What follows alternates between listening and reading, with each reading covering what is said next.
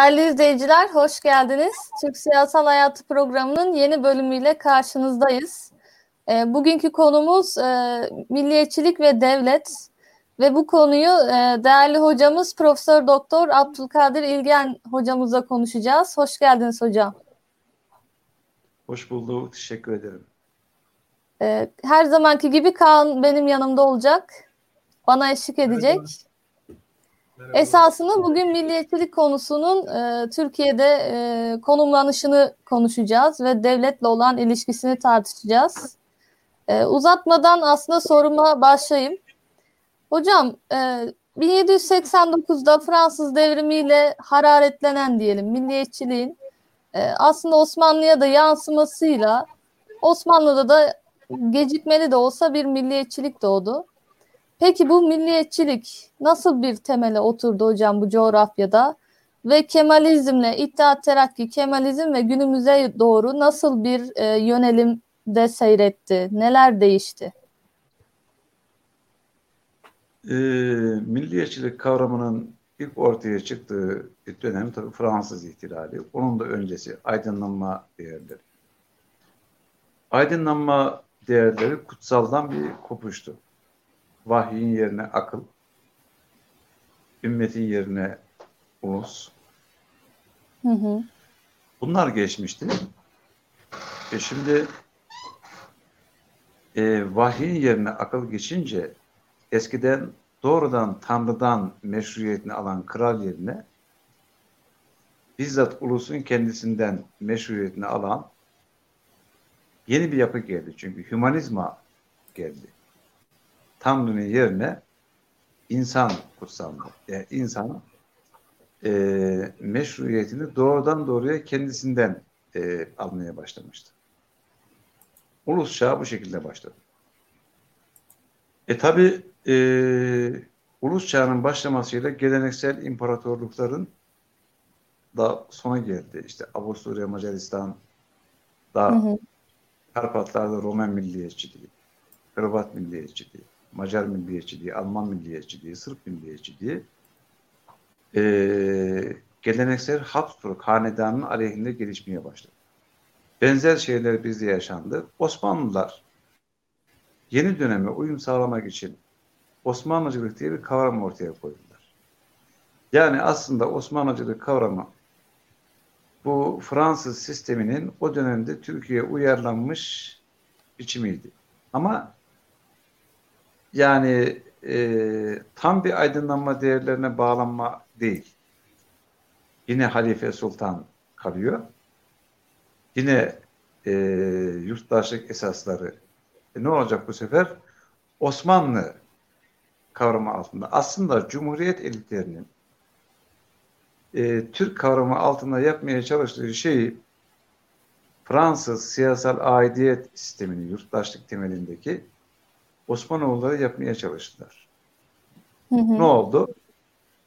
Yapmaya çalıştıkları şey yurttaşlık esasına bağlı olarak yurttaşlarla devlet arasındaki mesafeyi eşitlemeye.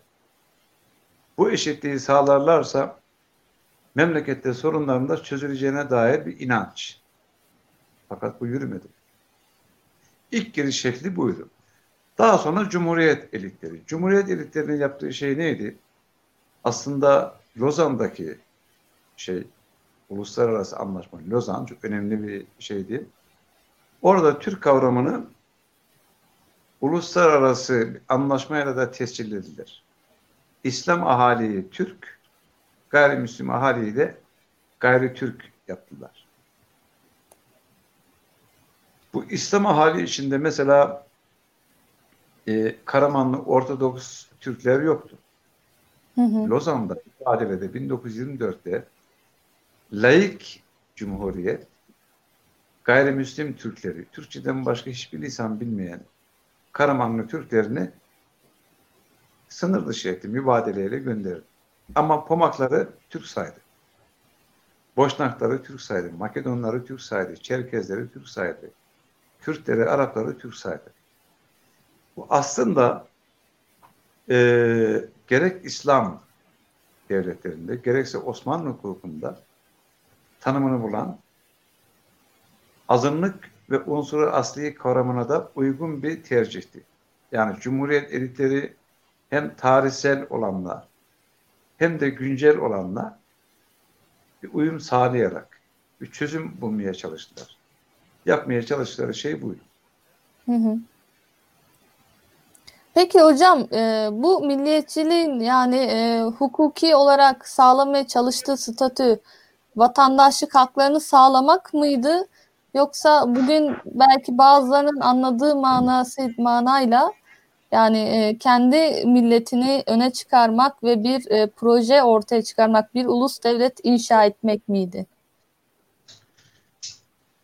Şimdi bizde Cumhuriyet kuran elitlerden evvel de Türkiye'de milliyetçilik kavramı üzerinde ikinci meşrutiyet yıllarında bir tartışma başlamıştı zaten. Hı hı. Gökalp bu işin kurucu fikir babalarından bir tanesiydi. Onun söylediği şey şuydu. Vaki milletten bahsediyordu. Bir de vaki milliyetçilikten bahsediyordu. Yani biz mevcudenin mi yanında bulunacağız, mefkurenin mi yanında bulunacağız diyordu. Mesela Osmanlıcıda vaki milliyetçilik diye muamele etti Gökalp. İslamcılığa vaki milliyetçilik dedi. Yani bakın burada önemli bir şey. Yani milliyetçilik kavramının aldığı şekillerden bahsediyoruz. Milliyetçilik Osmanlıcılık şeklini alabiliyor. Bunu söyleyen kavramın e, kurucu babası Ziya Gökalp. İslamcılığı milliyetçilik olarak telakki edebiliyor. Daha sonra Türkçülük. Pekala Türk kim? Hı hı. Zaten Gökalp'in temel meselesi buydu. Yani Türkleşmek, İslamlaşmak, çağdaşlaşmak derken üç tane temel problem e, ortaya koymuştu. Türk kim? Türk, Türkiye Cumhuriyeti'ne yurttaşlık bağıyla bağlı olan herkes Türktür. Hatta bazı yerlerde Müslümanın Türkçe konuşanına Türk denir. Diyenler de olmuştur. Devlet bunu yapmakla şunu yapmaya çalışmış aslında.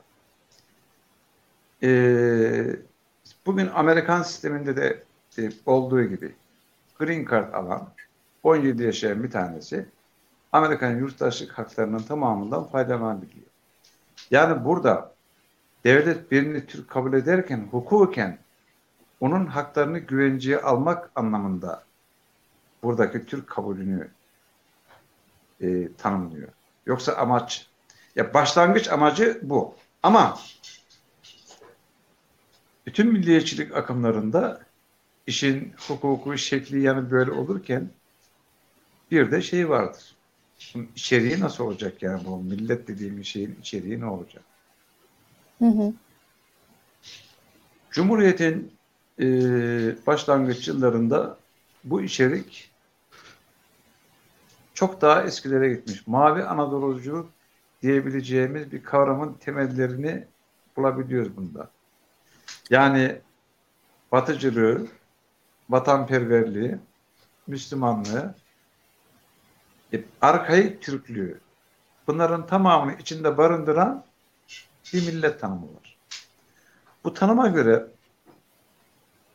e, Hititler pekala Türk olabiliyor. Yani Ege sahillerinde biz İonya'da ilk Türklerin, ön Türklerin izlerini arıyoruz. Tarihten önce de buradaydık diyoruz.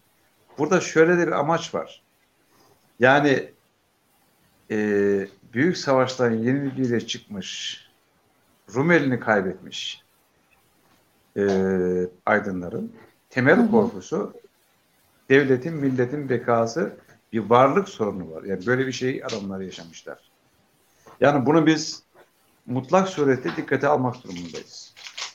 Böyle bir psikolojileri çıkmış adamların temel korkusu Avrupalılar bizi Asya'ya atmak istiyorlar.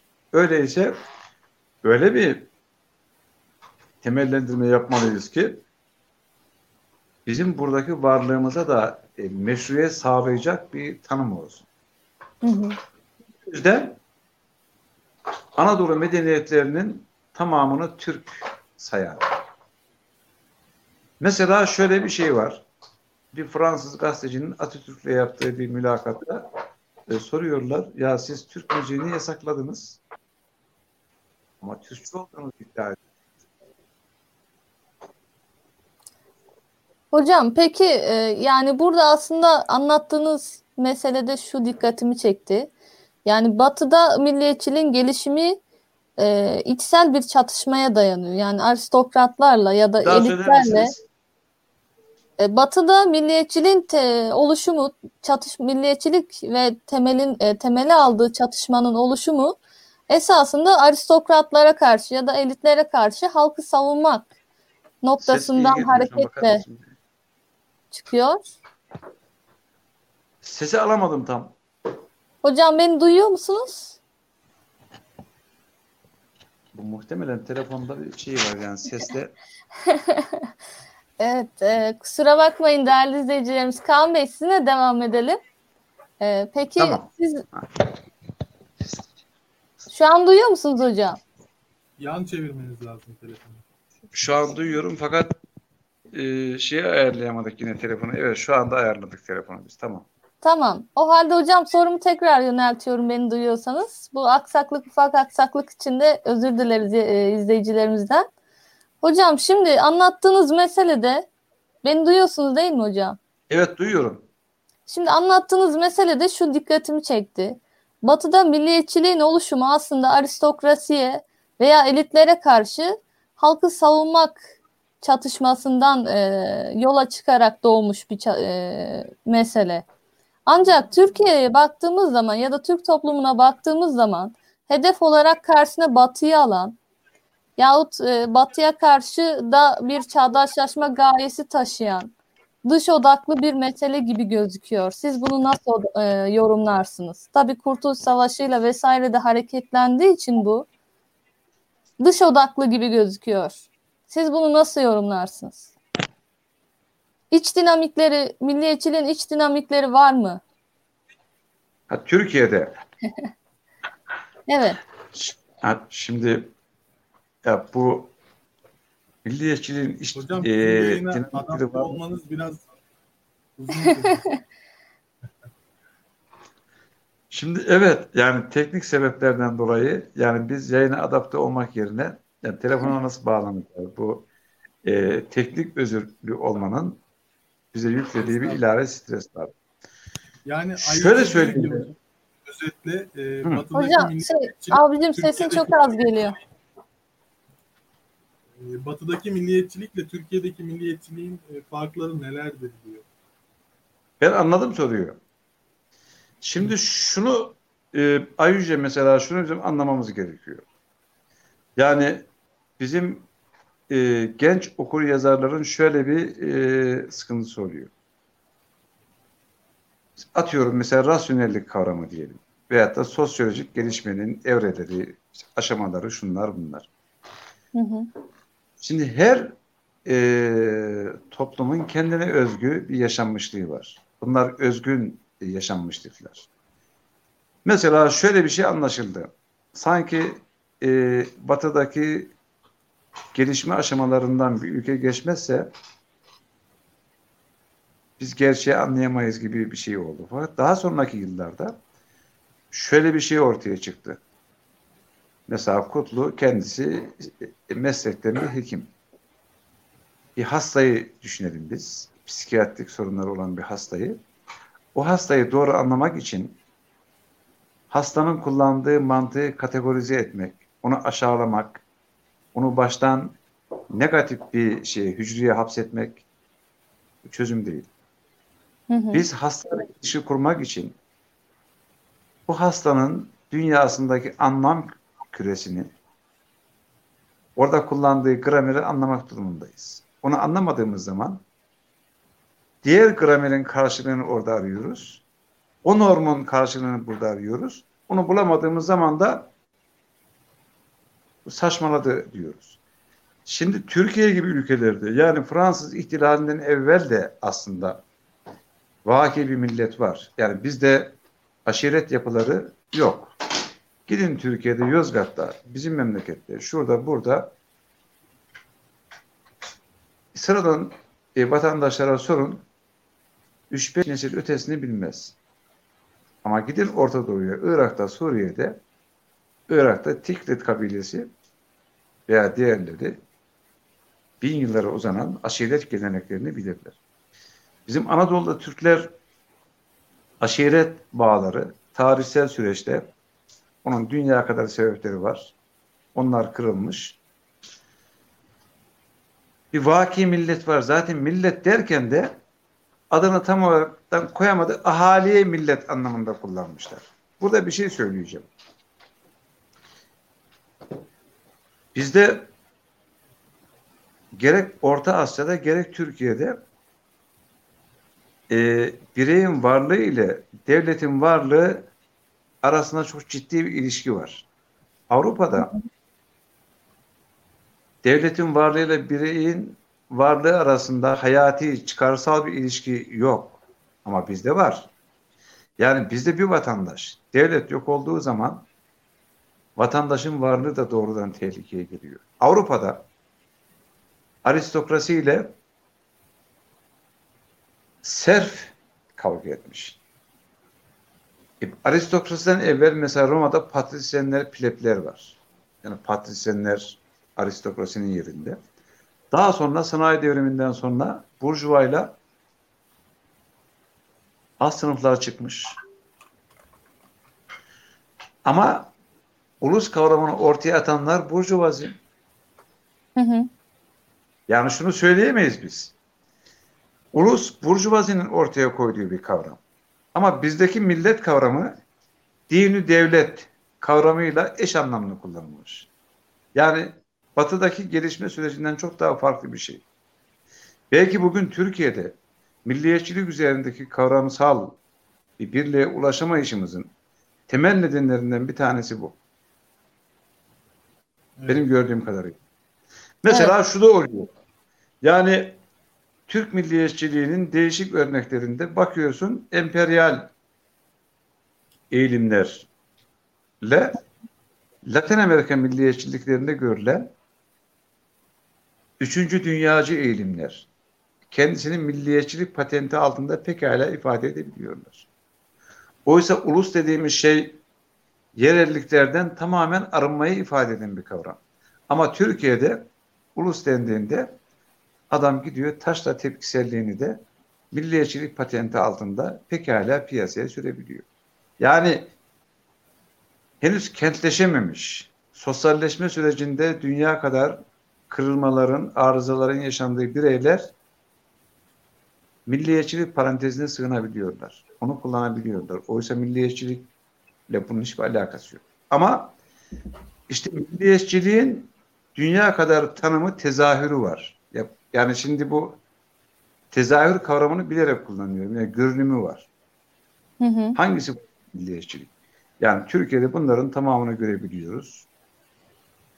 Çok enteresan bir şey. Bunda bir kavram birliğine ulaşmamız zor. Şu soru mesela sorulsa daha anlamlı olur. Pekala biz hangi milliyetçiliği savunmalıyız? Milliyetçilikten ne anlamalıyız? Yoksa şu anda Türkiye'de dünyanın farklı yerlerinde yaşanan ve adına milliyetçilik denen şeylerin yani büyük ekseriyetine bizim taraftar olmamız mümkün değil. Nasıl bir farkı var peki hocam? Günümüzde Türkiye'de e, savunulan aktüel milliyetçiliğin batıdakiyle ne farkı var? Yani şunu söyleyebiliriz. Mesela batıda mesela kıta Avrupa'sında Almanya'dan Fransa'yı yukarıda da İngiltere'yi biz baz alalım. Yani İspanya'dan bahsetmiyorum. İtalya'dan bahsetmiyorum. Balkanlardan bahsetmiyorum. Orta Avrupa'dan bahsetmiyorum. Ben Bradel'in bir eserinde şöyle bir şey okumuştum. Paris'e 60 kilometre bir köyde 16. yüzyılın saatinde yaşayan bir Fransız gördüm diyor. Bakın şimdi.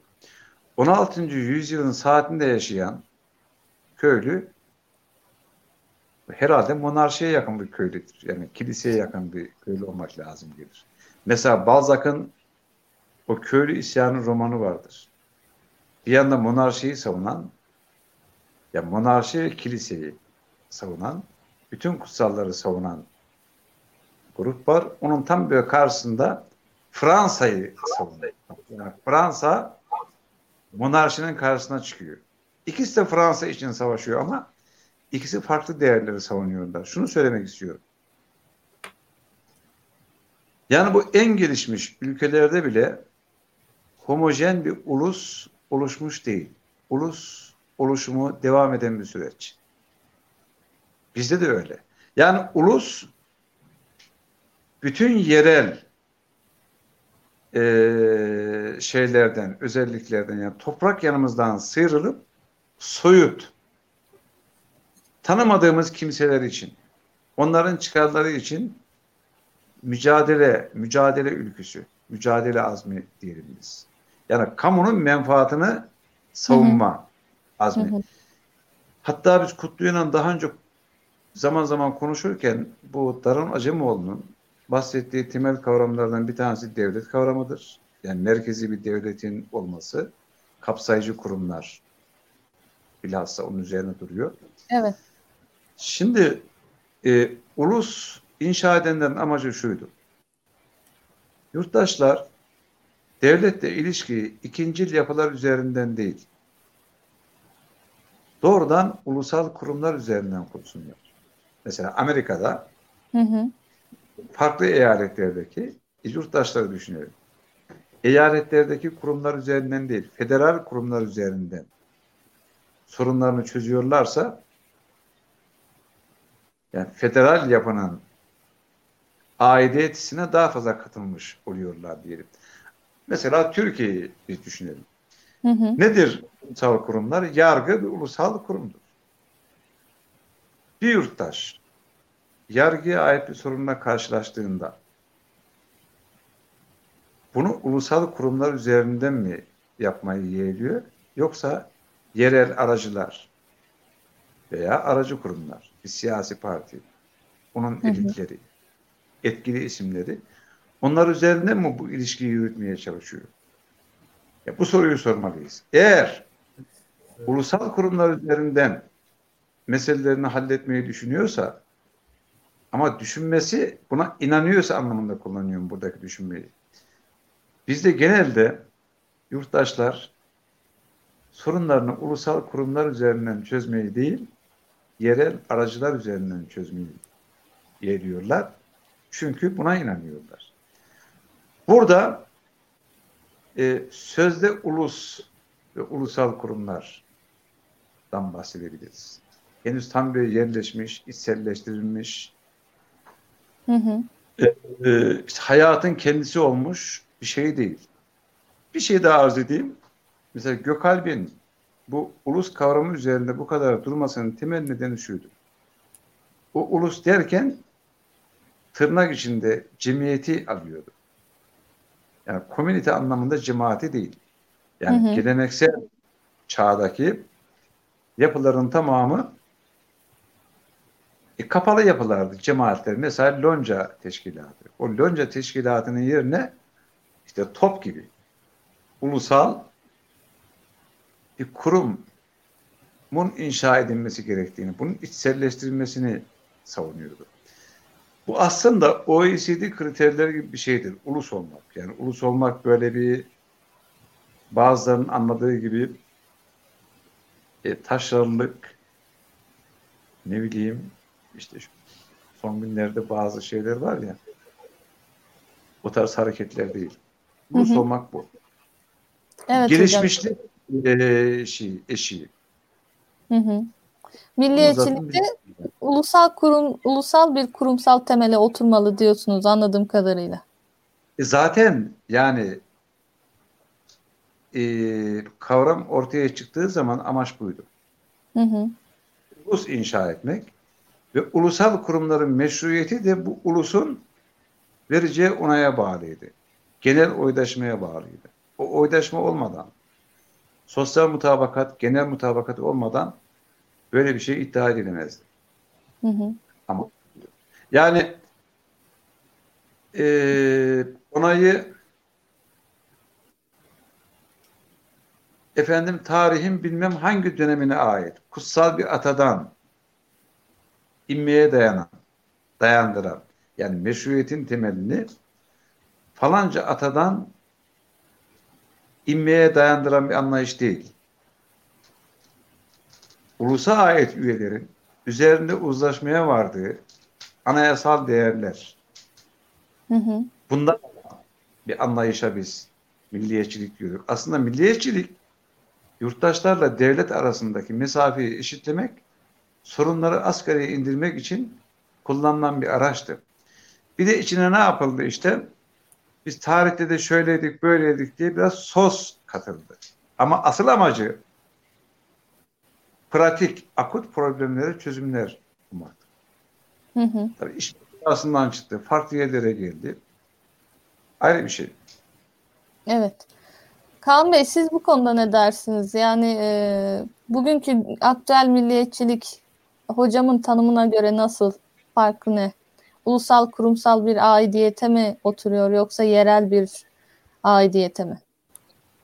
Ee, ben hocama ekseriyetle katılıyorum zaten.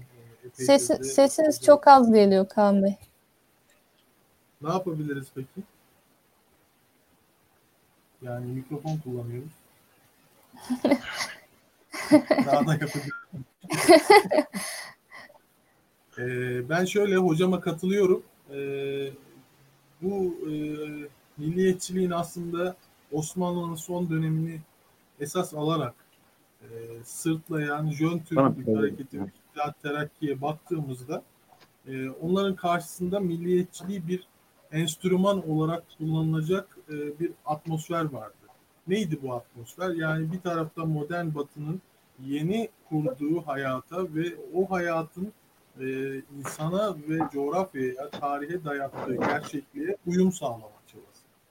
Yani milliyetçiliği, İttihat Terakki ve Jön Türklük hareketi bir defa en temelinde modernleşmeye intibak çabasının bir aracı olarak gördü.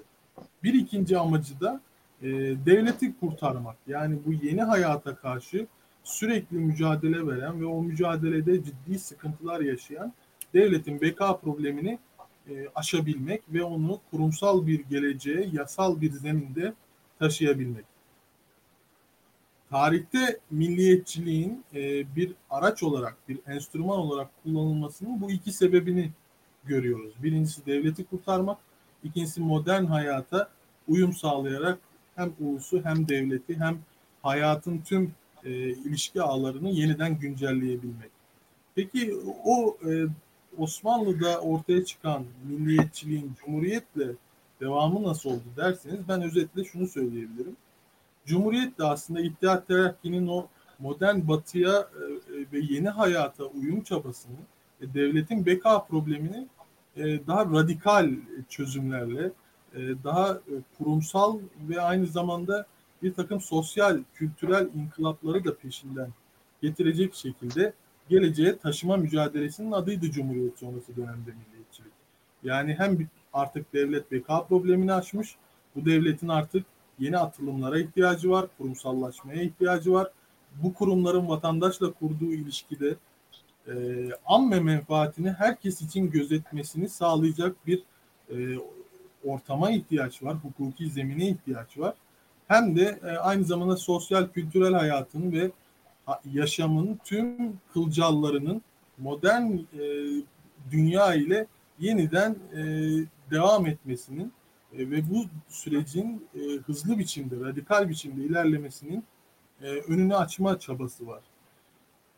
Bu çaba aslında bir kriz de yarattı yani Türkiye'de. E, do- kültürel ve sosyal hayatın kılcallarına e, müdahale eden Cumhuriyet elitleri e, modern batının e, kurduğu tüm enstrümanları e, milletin hizmetine sunmakla beraber yani demokrasi gibi, hukuk gibi, yasanın egemenliği gibi, e, devletin kurumsallığı gibi tüm bu süreçleri milletle buluşturmasına rağmen milletin e, yaşam tarzından, e, aynı zamanda kültürel e, meselelerdeki tavır alışlarından ve onun sosyopolitik, sosyokültürel edelim. e, enstrümanlarından da e, yeni bir şey çıkarmak zorundaydı. Bu bir gerilim yarattı.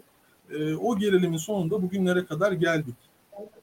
Fakat bugünkü milliyetçiliğin yani e, karşılaştırdığımız için söylüyorum. geçmişteki hem İttihat Terakki geleneğinden hem de erken dönem Cumhuriyet ideolojisinden ayrıldığı en önemli fark biraz önce bahsettiğim gerek devletin kurumsallaşmasında, hukuki bir zeminle, yasal bir zeminle geleceğe taşınmasında, gerekse de yeni bir hayata uyum çabasında e, gördüğümüz o büyük endişelerin kendini çok yerel, e, adeta kasabalı ve Weber'in de söylediği gibi bir e, örgüte, e, bir kapalı toplum cemiyet, cemaatine üye olarak hayatını devam ettirmeye çalışan e, insancıklarla süreci e, milliyetçiliğe eş, eşitlemesi ve milliyetçiliği buraya indirgemesini görüyoruz. Yani dünün e, vizyonundaki o genişlik, o perspektif bugünün milliyetçilik vizyonunda ulusla, ulus devletle vatandaşlık arasındaki hukuki güvencenin yerel ve dar anlamda e, hukuki güvencesini kaybetmiş, kayırmacı ve aynı zamanda bir partiye üye olarak devam ettirilen e, agresif, saldırgan bir milliyetçiliğe dönüştü.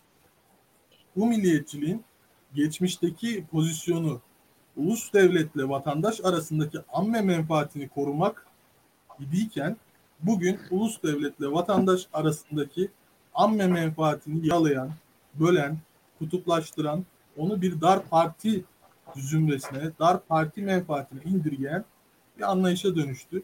Aradaki en büyük fark sanırım bu. Hı hı. Yani aslında burada milliyetçiliğin de çoğunlukçu karakteri ön plana çıktı. Çoğunlukçu, popülist ve kutuplaştırmacı yönü son zamanlarda oldukça ön plana çıktı. Ee, devletle olan ilişkisi de bu meseleyi aslında sertleştiren bir durum.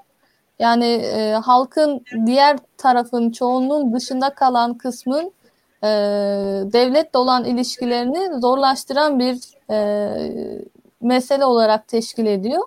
Hocam siz bu konuda ne dersiniz? Yani bugünkü milliyetçiliğin, savunulan milliyetçiliğin yahut e, temsil edilen milliyetçiliğin problemleri neler? Ee, şimdi Türkiye'deki bu milliyetçilik kavramındaki temel şeylerden bir tanesi de şu. Mesela İttihat Terakki'nin savunduğu değerler neydi? Bunlar Türkçü, milliyetçi aydınlar. Türk ocaklarını kuran adamlar. Böyle adamlardı. Bunların savunduğu değerler hürriyet, müsavat, adalet. Hı hı. Eşit, özgürlük, adalet. Sanki 68 kuşağının savunduğu değerler bir çağrıştırıyorlar değil mi yani? Evet. Ve bunlar kanunu esasiyi savunuyorlardı. Anayasayı savunuyorlardı. Anayasal demokrasiyi savunuyorlar.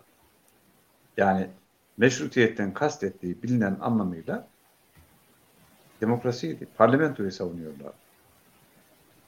Fakat bugün bugün Türkiye'deki milliyetçiler bu kavramları savunmuyorlar. Bunlar çok daha başka şeyleri savunuyorlar. Hı hı. Peki niye böyle bir e, çizgiye geldik biz? Benim gördüğüm kadarıyla e, ikinci meşrutiyet aydınları içinde bu Türkçe aydınların Türkiye'nin ilerici gücünü, öncü gücünü oluşturduğu kanaatini taşıyorum. Cumhuriyet sonrasında e, milliyetçilik patenti altında aslında geleneğin savunusu yapıldı. Bunu bizim anlamamız lazım. Yani e, ikinci meşrutiyet aydınlarının durduğu çizgi, Türkçü çizgi, üçüncü Selim'den ikinci Mahmut'tan yani üçüncü Selim reformları, ikinci Mahmut reformları, işte Tanzimat, Islahat Fermanı, birinci meşrutiyet, ikinci meşrutiyet. Buradaki e, modern çizgiyi savunuyorlar. Ama Cumhuriyet sonrasında milliyetçilik patenti altında işlenen fikirler Türkiye'nin çağdaşlaşma çizgisini, çağdaşlaşma kavramını güncelleme anlamında kullanılıyor. Yani doğru anlaşılsın. Yani devletin kendisini güncellemesi, kurumlarını güncellemesi, hayatı güncellemesi anlamında kullanıyorum tırnak içinde. Çünkü çağdaşlaşma kavramı çok kirlendi, çok yanlış şeylere çekilebilir. Bu çağdaşlaşma e, devletin toplumun kendisini güncelleme hareketlerine karşı çıkan zümrelerin kullandığı bir araç haline geldi milliyetçilik. Bunu iyi anlamamız lazım.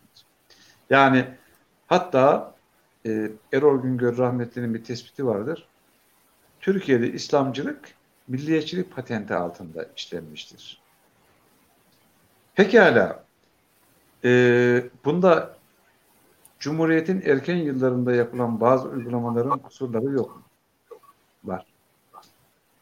Yani yani e, kavramın içeriğini e, seküler, kutsaldan arındırılmış bir zemine oturttu Cumhuriyet ilkeleri. Aslında ulus kavramında böyle bir şey vardı ama oraya oturttular ve e, Cumhuriyet'in çok da radikal diyebileceğimiz inkılaplarıyla halka belli şeyleri dayattılar. Daha da şeyi ilginci Cumhuriyet bir kültür kodu yaratamadı. Yani devletin bekası derken millet Allah'ın ipine sımsıkı sarılın diye bunu tercüme ediyor. Yani bu öyle onlar ne söylerse söylesinler. Halkın ne anladığı e, önemliydi. Böyle bir çizgi devam ediyordu. Ha bugün ne oldu? Benim gördüğüm kadarıyla bu kültür değişmelerinde çapraz döllenmeler oluyor. Yani bugün Türkiye'de milliyetçi olduğunu iddia eden bir partinin içinde gelenek var, aydınlanma var, hepsi var.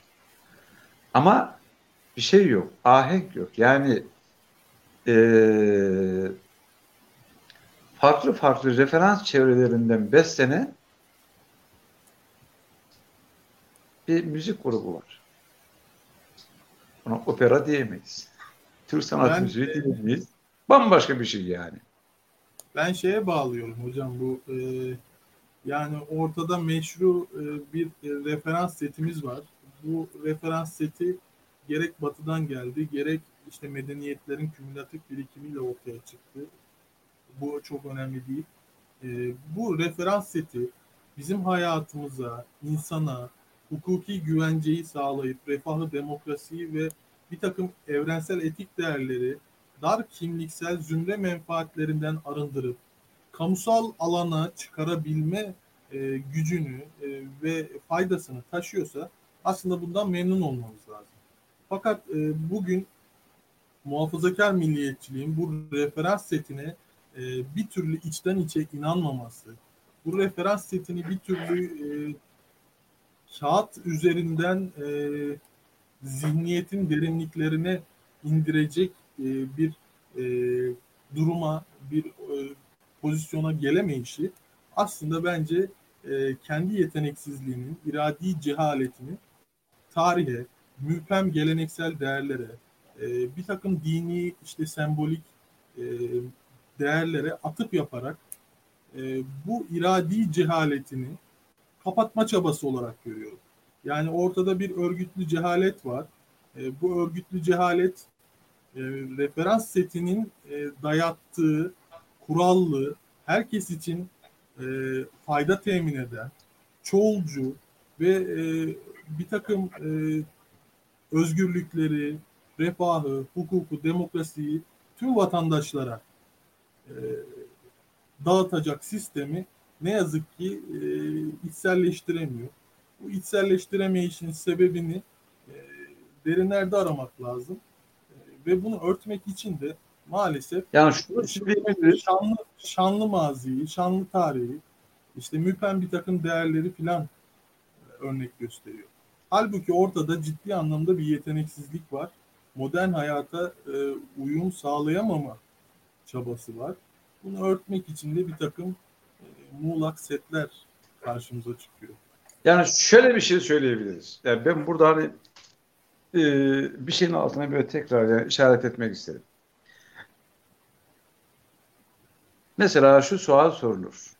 Yani e, Çarlık Rusyası'nda e, modernleşme niçin başarılı oldu da e, Osmanlı İmparatorluğu'nda bu iş başarısız oldu? Böyle bir soru sordum. Ya cevap aslında çok basit. Çarlık Rusyası'nın e, Osmanlı İmparatorluğu gibi çok köklü geleneksel kurumları yok. Bizde değişimin önündeki en büyük engel Evet. yani tarihi bin yıllara dayanan Hı hı. çok sağlam geleneksel kurumların olmasıydı. Biz mesela 2. Mahmut reformlarını biliyoruz. O kadar zorlanmış ki 31 yıl bu adam hükümdarlık yapmış. Hatta saltanat yani gaile saltanattan bunalmış herif. Yani neredeyse ölümü istemiş, arzu etmiş. Yani ilk parlamento fikri ona aittir. Bu Sayıştay, Danıştay bu tür kurumların da asıl yani nüvelerini biz 2. Mahmut'ta buluruz. Ne oldu? İkinci Mahmut bu reformları yaparken neredeyse devletin bekası tehlikeye giriyordu. Yeniçeri Ocağı 1526'da kaldırdı. Hı hı. 1826'da 1828'de Navarin'de donanmamız yandı bizim. Mora isyanı çıktı. Mora elimizden çıktı. Şunu söylemek istiyorum. Tamam e, geleneksel kanatta e, olan bunlara direnen büyük halk kitleleri yaptığı doğru değildi. Bunu anlayabiliriz. Ama onların tam karşısında duranlar da bizim kendi tarihi realitemizden hareketle sahici çözümler üretmek yerine kes yapıştır. Yani benim e, genç arkadaşlara da sık sık bir uyardığım şey. Yani biz ders kitabı seviyesinde belli teknik bilgilerle toplumu anlamaya kalkar. Bunlar neye benziyor falan diye sorgularsak e, sağlam bir sonuca varamayız. Hı hı. Yani bizim annemiz babamız. Bunlar binlerce yıllık bir geleneğe tevarüs etmişler. Bunlar öyle hemen nevzuhur şeyleri bir anda inanmazlar. Onların peşinden gitmezler, itibar etmezler. Bunu da anlamamız gerekiyor. Bizim şuna ihtiyacımız var. Bütün sosyal kesimler arasında meşru müzakere yapmaları inşa edip bunları soğukkanlı şekilde düşünmeye ihtiyacımız var. Bir. İkincisi de bu hükümet etmeye dair kurumsal araçlar. Bunlar ekmek bıçağı neyse bunlar da öyledir. Bunlar biz bunlar üzerine çok böyle rahatça düşünmeliyiz. Yani hükümet etmeye dair diyorum. Evet. Hükümet etmek nereden geliyor? Hükmetmekten geliyor. Hı hı. Yani devleti yönetmeye dair teknik konular üzerinde çok rahatça düşünebilmeliyiz. Falanca tarihte ürettiğimiz bir kuruma tapınmanın alemi yok. Daha uygun şeyler üretebiliriz. Yani Marx'ın anlattığı şey insanlık tarihi üretim araçlarının tarihidir. E, devlet de adalet üretecek, refah üretecek. E, refahı araçlarla, enstrümanlarla üretebilir. Daha kalıcı, daha sahici araçlar üretmemiz lazım. Şimdi milliyetçilik kavramından buralara gelmemiz bazıları için e, çok böyle şaşırtıcı olabilir. Yani ne oluyor? Yani biz burada milliyetçilik konuşacaktık. Konuşulan şeyler nedir? Hı hı. Ama milliyetçiliğin temel meselesi bu. Yani milliyetçilik yurttaşların tamamına kamunun eşit mesafede kalmasını sağlayabilecek kurumlar üretmek, yapı üretmek, sistem üretmek. Bunu ürettiği zaman adını vermesek bile, konuşmasak bile zaten bunu savunmuş olacağız. Yani milliyetçilik e, konuşularak yapılan bir eylem biçimi değildir. Yani milliyetçilik yapılır, uygulanır. Ve zaman zaman bize şunu söylüyorlar. Bana çok öğrencim sormuştur. Ya hocam sizin aklı başında bir adam milliyetçiliği savunuyor falan ya. Tabii onlar bunu sorarken bizim ırkçı, kafatasçı birisi olacağımızı düşünerek ya siz nasıl böyle bir yerde durabilirsiniz? Ben onlara diyordum ki yani başka araç bilmiyoruz. Yani yurttaşlarla devlet arasındaki mesafeleri eşitleyecek kavram bu. Yani ulusal kurumlar. Bunlar olmadan yani çok da sağlıklı işleyen ulusal kurumlar. Ben burada milliyetçiliğin mütemmim cüzlerinden birisinde laiklik olduğuna inanıyorum. Laiklik de tıpkı milliyetçilik gibi devletle yurttaşlar arasındaki mesafeyi eşitleyen bir kavram. Devlet yurttaşların dinine, inancını, dininin, inancının derecesine bakmaz. Bundan dolayı sorgulamaz, sorgulayamaz. Bu bizim anayasamıza göre suçtur zaten. Yani bir adamın etnik kökeni, e, nereden geldiği, hangi inanca sahip olduğu bunları sorgulamak, bundan dolayı yaftalamak, küçümsemek, şunu yapmak, bunu yapmak bunlar suç. Zaten bizim geleneğimizde böyle bir şey olmamıştır. Türkler 1055'te Tuğrul Bey'le Bağdat'a girdikten sonra bulundukları coğrafyada taraf olmamışlardır. Yani bu çok önemli bir şey. Biz Alevi, Sünni orada taraf olmadık. Kürt, Türk, Arap böyle taraf olmadık yani. Bu çok temel bir şey. Bugün de savunduğumuz şey aslında bizim tarihi geleneğimizde de olan şey çağdaş milliyetçiliğin savunduğu değerler. Bunu önemsiyorum. Yani bizim tarihimizin de yeniden okunması gerektiğine kaniyim ben. Ben şöyle görüyorum hocam. Milliyetçiliğin e, temel çıkış noktası millet ve cemiyetin bütünlüğünü e, hem korumak hem geleceğe taşımak. Bu geleceğe taşıyış içerisinde de bir hukuki referans setine ihtiyacımız var. Yani ammenin menfaatini herkes için eşit biçimde üretebilmek adına bu referans setine ihtiyacımız var. Fakat bugün Türkiye'de milliyetçiliğin cemiyeti değil de bir cemaati hedeflediğini görüyorum. Yani bu cemaat illa dini bir cemaat olmak zorunda değil. Bir parti olabilir, bir kurum olabilir, bir dar zümrenin bir araya geldiği kapalı örgütlenmeler olabilir. Milliyetçilik bugün maalesef hem hukuki referans setini e, bozacak, alaşağı edecek, hem vatandaşın vatandaşlıktan duyduğu güveni e, sarsacak, e, hem de statüyü, toplumsal rolü e, sadece bu örgüte üye olarak tanımlayabilecek kadar daralmış ve vizyonunu küçültmüş durumda. Bu aslında bir ulusun başına gelebilecek en büyük felaketlerden biri bana kalırsa. Hem milli, Burada bir şey daha hem burada seni tamamlamak için bir bir şey söylemek istiyorum. hem de e, bu indirgediğiniz cemaatin e, milliyetçiliği tek ve yegane temsil eden şey olduğunu söylüyorsunuz. Anladım. milliyet- tarihi içerisinde başına bu kadar büyük bir felaket herhalde gelemez. Yani burada bir katkı yapmak istiyorum senin o yani söylediğin şeyi teyit anlamında. Zaten yani ulus çağının başlangıcında biz ya insanlar daha biz derken yani Avrupa yani şimdi yetkiyi kiliseden aldı, ulusa verdi. Yani aracı kurumlardan aldı. Ulus olmanın yeter şartı. Weber'in ikincil yapılar dediği aracı kurumları ortadan kaldırmak. E sen ne yaptın? Böyle yapmakla aracı kurum inşa ettin. Bu aracı kurumda kapalı bir yapı. Oysa milliyetçilik açık toplumu savunur.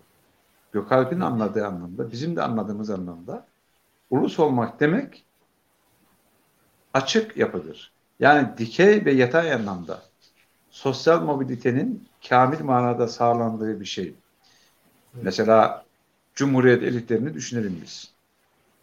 Bu adamların hataları vardır. Şunu yapmışlardır, bunu yapmışlardır. Bunlar ayrı mesele. Fakat Hasan Ali Yücel'in fotoğraflarına bakın. Bu Köy enstitülerinde öğrencilerle ilişkilerini gösteren fotoğraflara bak. Anadolu'nun taşların herhangi bir köşesindeki bir yeteneğe olan o sevgiyle, şefkatle bakışlarına bak. Ulus budur. Hiç tanımadığımız, bilmediğimiz insanların çıkarını savunmaktır milliyetçilik. Yoksa sen kalkacaksın, belli bir yapının çıkarlarını savunmak için milliyetçiliği araçsallaştıracaksın. Araç olarak kullanacaksın. Evet. Bu milliyetçilik falan değil. Bunun biz bir milliyetçilik olduğunu söyleyemeyiz. Hı hı. Bunlar yanlış şeyler. Yani oradaki ilişkiyi ulus çağında yetkinin kiliseden, aracı kurumdan alınarak doğrudan ulusa tevdi edilmesi ile bugün sen kalkacaksın bunun tekelini belli bir zümreye vereceksin. Bu kim olursa olsun. Evet. Milliyetçilik Böyle her önüne gelenin dilediği gibi kullanabileceği bir şey değildir. Çünkü bizim için bu lazım bir şey. Yani bu aracı kullanmalıyız. Bunun güvenliği bizim e, ülkenin güvenliğiyle doğrudan doğruya alakalı. Bizim refahımızla geleceğimizle doğrudan doğruya alakalı bir şey bu. Temel bir şey. Evet. Hocam e, bir izleyicimiz de bir soru yöneltmiş. E, Ben de bunu e, sormak isterim size. Fatih Bora Ekim sormuş. Milliyetçilik devletçi ve merkeziyetçi olmak zorunda mıdır? Popülist milliyetçilik devletçiliğe bir tepkinin sonucu olabilir mi? diye yöneltmiş. Ne dersiniz? Şimdi milliyetçilik e, devletçi olacak diye bir şey yok ya. E, zaten e, devlete meşruiyetini veren ulusun kendisi yani. Meşruiyetin kaynağı ulusun kendisi. Şimdi ha, popülist milliyetçiliğe gelince o çok daha ayrı bir şey. Demin e, Kutlu'nun altını çizdiği şey. Yani ideolojik bir araç olarak milliyetçiliğin devreye girmesi. Evet. Bizim anladığımız milliyetçilik ideolojik bir araç olarak değil, fonksiyonel bir çözüm aracı olarak, bir kavram olarak milliyetçiliği anlamamız lazım. Evet. Ha şu, eee merkezi devletin e, olması, devletin her şeyi dikte etmesi anlamına gelmez. Hı hı. merkezi devletin olması taşradaki mütegallibiye karşı merkezi devletin fertlere, bireylere güvence sağlaması anlamına gelir. Yani bu bizim merkezi devletin anladığımız şey budur. Yani devlet olmazsa güvenliğimizi kim sağlayacak bizim? Hı hı. Şart. Bazılarında şunu görüyorum ben. Yani demokrasiyle devleti bir arada düşünemiyorlar. Yani aslında Daron Acemoğlu'nu okusunlar. Yani demokrasinin en yani iyi savunucularından bir tanesi. Merkezi devlet olmadan demokrasi olmaz. Biz devleti muhakkak savunacağız. Devlet olmadan bir şey olmaz. Bir ara Türkiye'de sivil toplum yani devlete karşı sivil toplum çok böyle öne çıkartıldı, abartıldı. Yani devlet sivil toplumla müzakere eder. Meşru müzakere mekanizmaları kurması lazımdır. Gerçek demokrasi sadece seçimler değildir. Seçimlerden sonra da merkezi hükümetin toplumun diğer kesimleriyle sürekli müzakere etmesi anlamına geliyor. Demokrasinin bizim anladığımız şey bu. Hı hı. Ama e, merkezi devlet merkezi devlet olmazsa olmaz. Hele bizim gibi bizim bulunduğumuz yerde devlet olmadan yaşayamayız biz. Size bir örnek anlatayım ben. İstiklal Harbi yıllarında Türkiye'de merkezi devlet tehlikeye girmiştir. Yani devlet yoktur fiilen. Bizim İstiklal mahkemelerinin astığı adam sayısı İstiklal Harbi'nde ölen adam sayısından fazladır. Bir örnek anlatacağım. Benim bulunduğum kaza Kıbrısçıktır. E, Beypazarı'na yakın 40 kilometre mesafede bir yerde. Bizim köyün savaş kaçkınları bizim köye geliyorlar. Nereye gidecek adam? Bildiği yer bizim köy. Eşkıyarlığı orada yapacak. Köydeki vatandaşların can ve mal güvenliği kalmıyor. Eşkıyalığı yapan kim? Yabancı değil. Bizim köyün savaş kaçkınları. Bu Türkiye'nin her tarafında böyleydi. Devletsizlik olduğu zaman ekmeğimiz tehlikededir. Saksızdaki çiçek tehlikede, özgürlüğümüz tehlikede, annemiz, kız kardeşimiz tehlikede, devlet şart. Ben bu Ancak kadar. sınırlandırılmış bir devlet de şart değil mi hocam? Yani Nasıl? kurumsal temel kurumsal temellere oturan ama sınırlandırılmış bir Zaten- devlet de şart değil mi? Zaten zaten şunu söylüyoruz bak ya ısrarla yani ısrarla ısrarla altını çizdiğimiz şey şu. Yurttaş şahsi problemlerini yerel aracılar işte yani e, kurumsal devletin kurumsal mekanizmaları aracılığıyla değil de yerel aracılar yoluyla çözüyorsa burada sağlıklı bir devlet henüz teessüs etmemiş demektir. Hı hı. Yerel aracı. Yani sen üniversiteyi bitirmiş genç bir kardeşimiz olarak bir yerde işe girmek için e, devletin yasal e, kurumlarına bunlara güvenini kaybedip yerel aracılara müracaat ediyorsan Hocam Güler devlet abla biraz kere Güler abla biraz duyamıyoruz. tamam. Devam edin. Devam edin hocam. Dinliyoruz. Yok şimdi söyleyeceğim bu kadar. Yani devam edecek burada. Yani e, demokratik demokratik devlet. Bahsettiğimiz şey bu. Hocam- Yani devletin kurumsal mekanizmaları eğer yozlaşmışsa bak bunu tekrar tekrar altını çiziyorum. Eğer yozlaşmışsa onlara güven kaybolmuşsa burada konuşacak bir şey yok. Bugün milliyetçilerin üzerine bu. düşen üzerine düşen şey nedir hocam? Yani e, çoğulcu demokrasi, sınırlanmış devlet, e, hukukun üstünlüğü, anayasal demokrasi gibi temel değerleri biz bugün milliyetçiliği temsil eden kurumlardan pek duymuyoruz. E, milliyetçiliğin bugün için aslında e, hedefi bunlar olabilir mi? Olması gereken Milliyetçilerin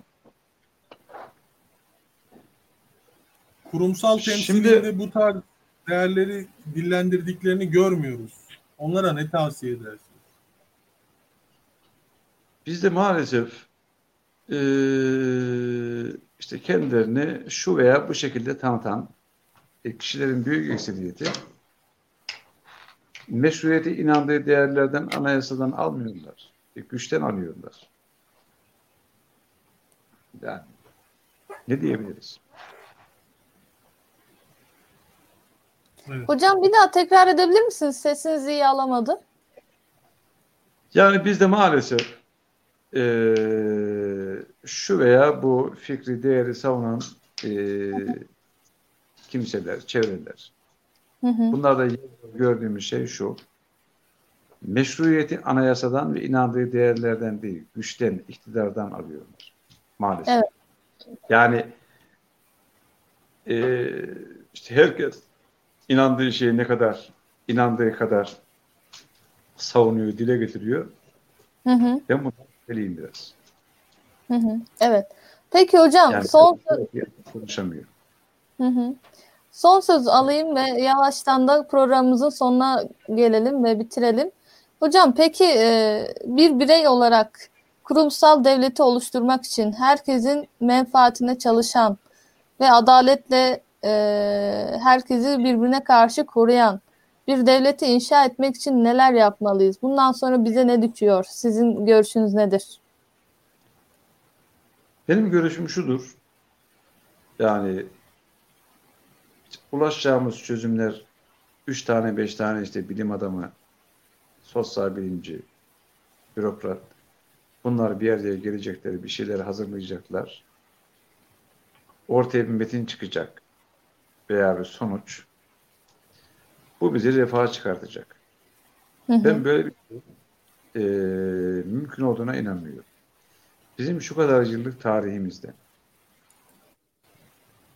mücadele anayasa tartışmalarıyla geçti. Her gelen işte meşrutiyet, tanzimattı işte şu bu vesaire. Bunlarla işin biteceğini zannettik. Bizim temelde eee halletmemiz gereken konu şu. Eee bizim inandığımız yani gerçekte inandığımız şeylerle bağlamaya çalıştığımız şeyler arasında bir yarılma var. Bunu çok önemsiyorum ben. de, İkilik. Yani yasa yapıyoruz. Yaptığımız yasanın faydalı olacağına dair inancımız yok bizim. Aslında başka bir şey yapıyoruz. Bunu formalite icabı yapıyoruz. Şimdi niye böyle yapıyoruz? E, Şu kadar yıllık tecrübe, deneyim insanlara göstermiş ki sen bunlara bakma, sen olana bak demiş. Yani zaman zaman şu söylenir, bizim okumuş yazmışlarımız Türk halkına bunlar cahil, anlayışı kıt, meseleyi anlamıyorlar falan demişlerdir. Halk cahil falan değildir. Mantığın da bir sosyolojisi vardır. Yani Evet. onların da bir referans seti var. Akıl yürütmelerini, gerekçelendirme biçimlerini oluşturan tarihsel, sosyolojik bir geçmiş arka plan var. Şunu bizim anlamamız lazım. Mutlak surette sosyal mutabakata vararak, enine boyuna tartışarak belli bir sonuca varılabilir. Yani ben şu olursa şöyle olur, bu olursa böyle olur demek yerine toplumun bütün kesimleri arasında sağlıklı, gerilimin asgariye indiği bir müzakere ortamıyla bu işler çözülebilir. Ha çözülür mü? Çaresi yok, çözeceğiz yani. Şimdi ben size şunu söyleyeyim. Bu Türk milleti ben biraz da Türkistan tarihiyle falan ilgilendiğim için biliyorum. Bugün oralara girmedik. Yani milattan önce 215'ten buraya gelinceye kadar 2000 küsur yıllık tarihi içinde çok ciddi badireler atlatmış, bunların üzerinden gelmiş, üstesinden gelmiş büyük bir yapı. Böyle çok çaresiz falan da değildir. Bizim Türk milletinin direnci yüksek.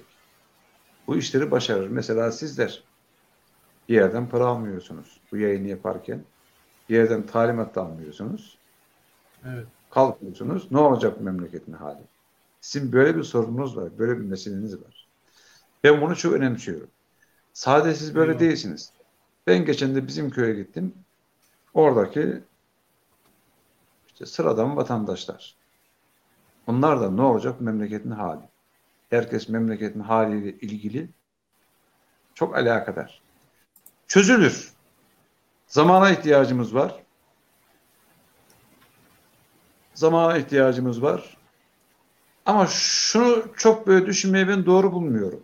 Yani ya biz şunlara şunlara tam uymuyoruz falan. İş o kadar basit değil. Biraz daha okudukça öğreneceğiz ki bu rasyonellik dediğimiz şey, mantık dediğimiz şey, evrensel değerler dediğimiz şey bunlar her yerde farklı kalıplara girebilir. Ama şunda hemfikiriz. Bütün insanlığın üzerinde anlaştığı değerler. Devlet hepimizin devleti olduğu zaman bizim devletimizdir. Eksiyle noksanıyla vatandaşların tamamı devletin me- meşru mekanizmaları kullanarak sorunlarını çözebildiği zaman mesele kalmayacak. Milliyetçilik esasında budur. Amacı bu zaten. Evet. Kamu alemin çıkarını bir görmek. Ay Yüce. Hı hı. Kamu yani aslında kamusallığın inşası demek. Ben daha önceki yazdığım eee, birkaç vesileyle yazdığım makalelerde ben milliyetçilik meselesini kamusallığın yeniden tanımlanması olarak ben gördüm. Yani kamusallık yani bunun tanımlanması. Evet. Çok teşekkür ediyoruz hocam bugünkü yayınımıza katıldığınız için. Yani yayına katıldık. Biraz teknik sorunlar oldu. Teknik sorunlar benim konsantremi biraz bozdu, aksattı. Ondan kaynaklanan dikkat dağınıklığı şu bu olmuştur. Hı hı. Kusura bakmayın. Ya Daha estağfurullah. başka yapıyor bu işler. Ben Teşekkür teşekkür ediyoruz. ederim. Sağ olun. Sağ olun. Hı hı. Teşekkür ediyoruz yayınımıza katıldığınız için. Kaan Bey son söz eklemek ister miydiniz? Ee, ben e, milliyetçilikle ilgili şunu söyleyeyim. Hocamın e, katkılarına müteşekkirim.